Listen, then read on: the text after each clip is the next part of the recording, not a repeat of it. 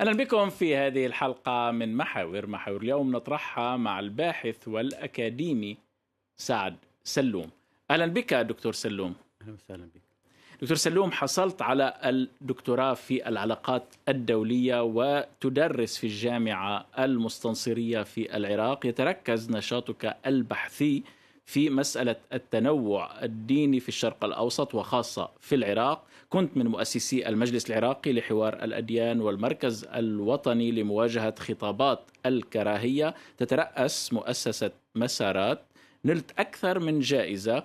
كان من هذه الجوائز جائزة ابن رشد للفكر الحر وأيضا جائزة ستيفانوس. ولك أكثر من عشرين أو نحو عشرين مؤلفا منها الأقليات في العراق الإبادة المستمرة حول الإيزيديين ويمكن القول دكتور سلوم أنك تلخص آه، الأبحاث التي تعمل عليها في هذا الكتاب ديناميات الهوية نهاية وانبعاث التنوع في الشرق الأوسط.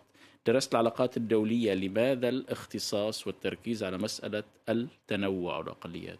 نعم هذا سؤال جدا مهم و... في البداية تحية إلى مشاهدي قناتكم الكريمة. وفرصة سعيدة أنه ألتقي مع معك أستاذ وسيم. شكرا لك. آه يعني أنا الأشياء اللي اهتميت بها أو القضايا اللي دافعت عنها خلال 20 سنة الماضية هي بعيدة عن تخصص الأكاديمي في العلاقات الدولية. اهتمامي بالتنوع يعني يمكن يعكس آه، فضول شخصي لأن التنوع بالنسبة لي له قيمة جمالية تنوع جميل. ثانيا هو أيضا كان محفزه الاساسي السؤال الهوية. من أنا؟ من هو الآخر؟ الآخر هل اكتشاف الهوية أو الأنا يمر من خلال الآخر؟ فكان سؤال الهوية في البداية يعكس شغف شخصي باكتشاف الآخر المختلف. وبعدين هذا السؤال أخذ مدى أبعد لأنه شعرت إنه كل مكونات المجتمع العراقي أو المجتمع العراقي هو شعب من القصص. يبحث عن جمهور من الرواة. وأنا كنت واحد من هؤلاء الرواة. يعني كل اللي عملته خلال هالسنوات أنني كنت أنصت لهذه القصص وأنقلها للجمهور فأنا كنت راوي لهذه القصص. دكتور سلوم أدخلتنا مباشرة في المحور الأساسي لهذه الحلقة حول واقع ومستقبل الأقليات ومستقبل التنوع في الشرق الأوسط.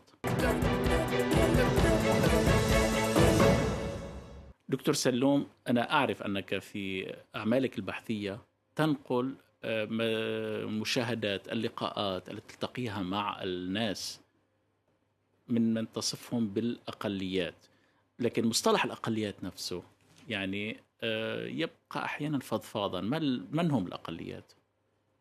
آه، يعني هذا أيضا أنا أعتقد سؤال مهم وحساس ومصطلح الأقليات هو مصطلح غير مرغوب في سياق طبعا نتحدث عن أقليات إما طائفية أو دينية. نعم. المصطلح يعني أنا آه، حددت عدة معايير في أكثر من كتاب آه، لمصطلح الأقليات. إذا انطبق على جماعة من الجماعات تعد أقلية وعلى هذا الأساس بنيت معمار كتابي الأقليات في العراق. لكن هذا المصطلح آه، يساء فهمه في السياق الثقافي والعراقي ويشحن بدلالة سلبية وأنا برأيي هذا المصطلح ليس له دلالة سلبية يعني هو يستخدم في سياق كيف تحدده؟ يعني يستخدم في سياق آه، يعني آه، آه، حقوقي وهو مصطلح وصفي يعني بالنهاية لكنه لا يرتب أي معيار أدنى أو أعلى بمعنى آخر جماعة الأقليات في العراق أو جماعات الأقليات في العراق كانت ترفض هذا المصطلح وهذا يعني المصطلح سبب أزمة كبيرة آه، في العراق بعد عام 2003 بحيث الآباء المؤسسين للدستور العراقي آه، فضلوا أن يستبدلوا هذا المصطلح بمصطلح آخر هو مصطلح مكونات. كانت هناك آه، يعني معارضة لاستخدام هذا المصطلح في الدستور العراقي فكانت هناك نوع من التسوية اللغوية أنا أسميها تسوية لغوية لاستبدال هذا المصطلح لكن المصطلح بحد ذاته لا يرتب أي دلالة سلبية. وأنا برأيي استخدام هذا المصطلح في سياق تمييز إيجابي يعني راح يغير دلالة الكلمات. ولهذا أقول دائما آه، نضال في العالم العربي ينبغي أن لا يركز على استخدام المصطلحات أو الاستغراق في الجدل حول دلالة المصطلحات مكونات شعوب أصلية أقليات. وإنما المهم هو السياق الثقافي والاجتماعي والنضال من أجل تغيير هذا السياق الثقافي والاجتماعي. لأننا في العراق حينما غيرنا مصطلح أقليات أو تهربنا من استخدام مصطلح أغلبيات وأقليات واستخدمنا مصطلح مكونات لم نغير من الواقع شيئا. كل الذي جرى هو تغيير المصطلحات. وبقيت الأقليات أقليات بل أن التنوع مهدد أكثر من ذي قبل كما نفهم من كتب. بالضبط يعني تغيير الكلمات كما أقول دائما لا يعني تغيير الواقع. يعني آه نحن لم نفعل شيئا حينما غيرنا مصطلح أقليات إلى مكونات صغيرة. لأن مصطلح مكونات صغيرة لا يقل قبحا عن مصطلح أقليات. لذا من المهم تغيير السياق الثقافي الاجتماعي لكي نغير دلالة الكلمات. مثل ما يقول عبد الله القصيمي العرب ظاهرة صوتية. إحنا مشغولين دائما بالمعارك اللغوية واللفظية والاصطلاحية. وننسى أن من الأهمية بمكان تغيير هذا الواقع الثقافي والانسداد يعني حالة الانسداد الثقافي والسياسي الشاملة في المنطقة. طيب آه في كتاب ديناميات الهوية في الواقع تتحدث من جهة بطبيعة الحال تشخص الوضع أن هناك تنوع مهدد بمعنى عدد المسيحيين تضاءل في العراق عدد المدائيين البهائيين الأرمن وغيرهم في العراق وفي الشرق الأوسط بشكل عام. في الوقت نفسه تقول أن هناك هويات بعثت بشكل من الأشكال تشير إلى ذلك إلى عودة زرادشتية أو مطالبة الأرمن بالاعتراف بالإبادات مثلا. هل هذا يؤسس لحالة جديدة اليوم هذه الهويات التي تعبر عن نفسها بطريقة جديدة؟ أنا برأيي التنوع في المنطقة يعني لا نستطيع أن نختزله في صورة بسيطة ونقول نتحدث عن نهاية التنوع لأن الكثير من الثقافات والهويات لا يمكن أن تختفي. يعني لدينا شعوب أو شظايا من الشعوب القديمة ما تزال موجودة. وأنا أخذت ركزت على من ضمن 11 جماعة دينية وإثنية. طبعا نرى على الشاشه أنت تقول أن نهاية التنوع هي نهاية فكرة العراق نعم. بوصفه ميراثا حضاريا ودينيا. أي هذا في نهاية كتاب الأقليات في العراق في عام 2013 قبل عشر سنوات وكان محاولة تحذير من نهاية التنوع في العراق في وقتها. لكن في نفس الوقت في هذا الكتاب اللي صدر طبعا بعد عشر سنوات من صدور كتاب الأقليات أقول به بشكل مختصر إنه إحنا بحاجة إلى أن نفهم ديناميات الهوية بالمنطقة في ضوء التحولات السياسية الكبرى اللي مرت بالشرق الأوسط يعني على خلفية أحداث 11 أيلول. عندنا الغزو الأمريكي للعراق كان حدث مؤسس مهم. بعدها كانت ثورات الربيع العربي. ومن ثم تسونامي داعش. يعني هاي ثلاث تحولات أساسية هددت التنوع وعملت على تغيير هوية المنطقة بالكامل. لكن لا نستطيع يعني أن نختزل المنطقة يعني بطريقة غير ديناميكية، أنا من أقول ديناميات الهوية في العراق نهاية وانبعاث مع هجرة المسيحيين والازيديين والمندائيين وتعرض ألوان من التنوع للتهديد. انبحثت لدينا هويات كانت مقموعة منذ قرون أو مطالب لأقليات ما كانت تمتلك منصات أو تظهر لدى المسرح. على سبيل المثال لماذا عادت الزردشتيه إلى العراق بعد اختفائها 1600 سنة. يعني هذا السؤال كبير. صحوة الهوية اللي نجدها لدى العراقيين من أصول أفريقية ولدى شرق أوسطيين في العديد من بلدان المنطقة من أصول أفريقية. مطالب الارمن بالاعتراف بالإبادة الجماعية بعد عام 2015 أيضا ظهور ومشاركة البهائيين في المجال العام في العديد من دول المنطقة بعد ثورات الربيع العربي في تونس ومصر واليمن صحيح. والعراق اذا نحن لا نستطيع أن نختزل هوية المنطقة بفكرة النهاية دون أن نحللها في سياق هاي التحولات الكبرى اولا والحديث عن ديناميات هوية يعني هناك انبعاث لأشكال من التنوع في مقابل اندثار أشكال أخرى من التنوع. طب طب كيف يمكن تأطير هذا الأمر اليوم؟ يعني أنا أريد أقول بشكل مختصر فيما يخص سياق الجماعات الأربعة يعني إذا أردنا نركز عليها يعني الوقت ما يتسع الزردشتيه لماذا عادت إلى لماذا؟ يعني العراق؟ ببساطة لأنه صدر قانون في إقليم كردستان العراقي يعترف بالزردشتيه كاحد الأديان الموجودة فالزردشتيون لم يختفوا بمجرد ما كان هناك اعتراف رسمي ظهروا وبدأوا يعلنون عن أنفسهم يمارسون طقوسهم. وبدأت لدينا حالات عديدة مسجلة وحالات أخرى كثير غير مسجلة للتحول من الإسلام إلى الزردشتيه، لكن أنا من عملت مقابلات مع العديد من الزردشتيين آه يعني أتذكر قصة امرأة مميزة في في محافظة السليمانية. آه أجابتني أنا لم أتحول من الإسلام إلى الزردشتيه وإنما عدت إلى ديني الأصلي. يعني كانت أنا أعتقد هذه العبارة فيها دلالات كبيرة. وبالتالي هي الحل برأيك هي إعطاء الحرية مثلا وقوننه هذا الأمر وبالتالي الذهاب تجاه مواطنة أبعد من الانتماءات. يعني هذا السؤال آه، نطرح على صعيد الدولة. أنا مع إدارة رشيدة للتنوع. يعني مع تغيير ما سميته تغيير البارادايم أو النمط. تحدث عن استثمار في التنوع يعني ماذا تعني؟ نعم.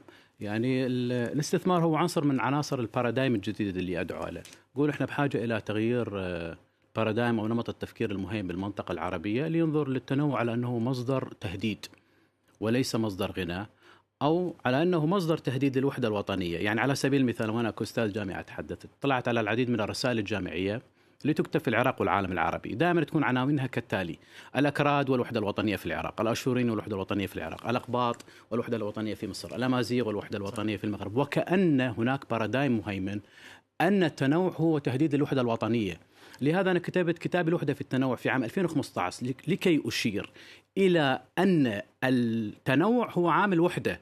بمعنى آخر إذا أخذناها في السياق العراقي إذا غادر المسيحيون والإيزيديون والمندائين سوف ينقسم العراق بحكم الأمر الواقع ويتحول إلى جزيرة كردية وجزيرة سنية وجزيرة شيعية. إذا ما الذي يعمل على الحفاظ على وحدة أو الدولة وهوية المجتمع؟ التنوع. الوحدة في التنوع ليس مجرد شعار يعني رومانسي أنا أعرف أنك حقيقي. تنتقد الخطابات الغنائية الرومانسية في مسألة نعم. التنوع نعم. لكن لنكون أكثر عمليين عمليا كيف يعني ما تتحدث عنه كيف يمكن وضعه في التنفيذ يعني آه، إذا كان هناك متسع من الوقت آه، أنا مع آه، تحرر من الخطابات الغنائية في التي تتغنى بالتنوع اللي عادة هي تكون خطابات السياسيين الذين يتغنون بالتنوع الموجود في المنطقة الشعوب الأصلية في المنطقة أو باقة هم يسمى يسموه بباقة الورود في المنطقة. أو نمط آخر من آه، المعرفة سميه نمط المعرفة بالصدمة. بمعنى آخر أنه إحنا لا نعرف الآخر أو ينتابنا فضول لاكتشاف الآخر إلا من خلال الصدمة.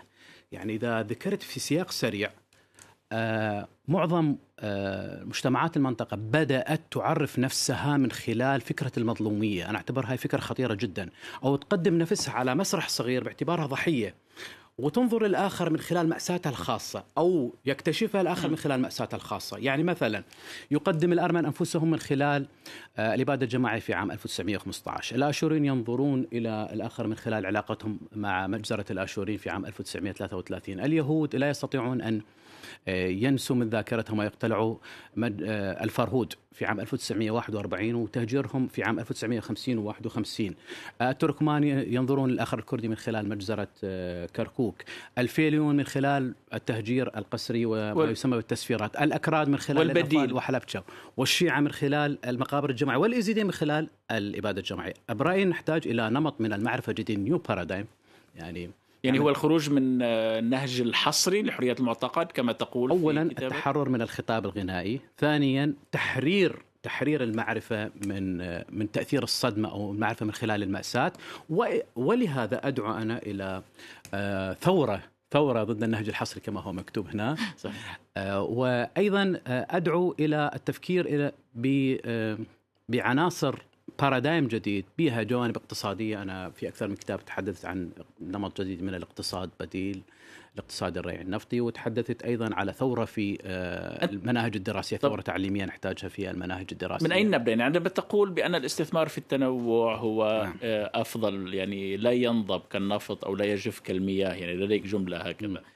عمليا كيف؟ يعني حتى فقط لتكون الأمور أكثر آه، وضوحا. أكثر وضوحا.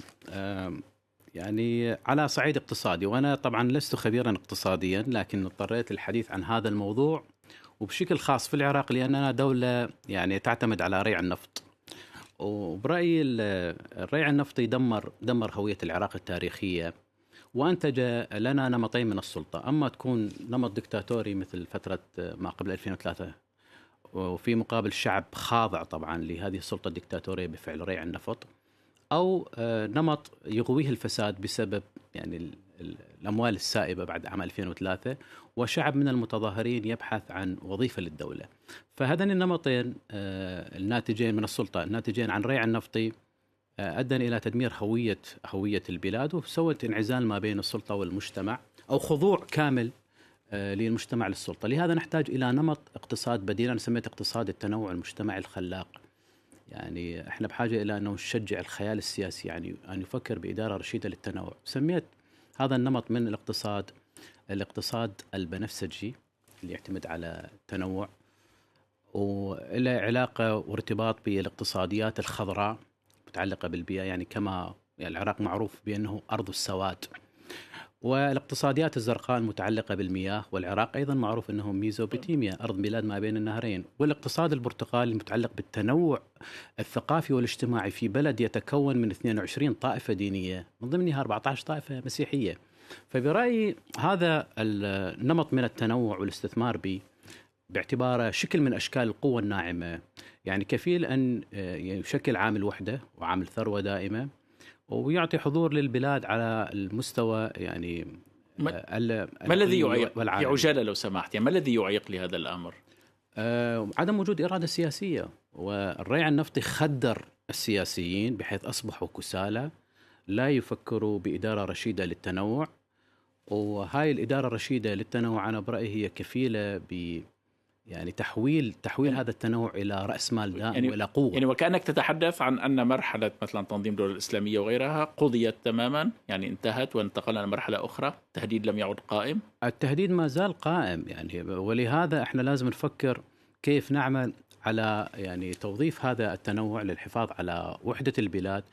وتهديد آه، يعني داعش هو حفز أو نبه النخب السياسية إلى أهمية هذا التنوع، يعني قبل آه، تهديد هذا يعني هذا تهديد هذا الإرهابي إلى سوريا. لم يكن العديد من سكان المنطقة يعرف أنه التنوع هائل في سوريا بهذا القدر بحيث التنوع في سوريا هو أكثر غنى من لبنان.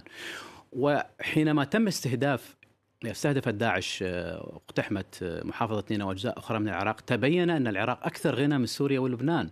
والعديد من يعني سكان المنطقة لم يكونوا يتخيلوا أن هناك دائرة من التنوع الديني هي أوسع من دائرة الأديان الإبراهيمية موجودة في بلاد مثل العراق. شكرا لك دكتور سعد سلوم على المشاركة في محاور. أذكر بعنوان الكتاب الأخير ديناميات الهوية نهاية وانبعاث التنوع في الشرق الأوسط. شكرا لكم على الاستضافة. وشكرا لكم مشاهدينا وإلى اللقاء في حلقة جديدة من محاور.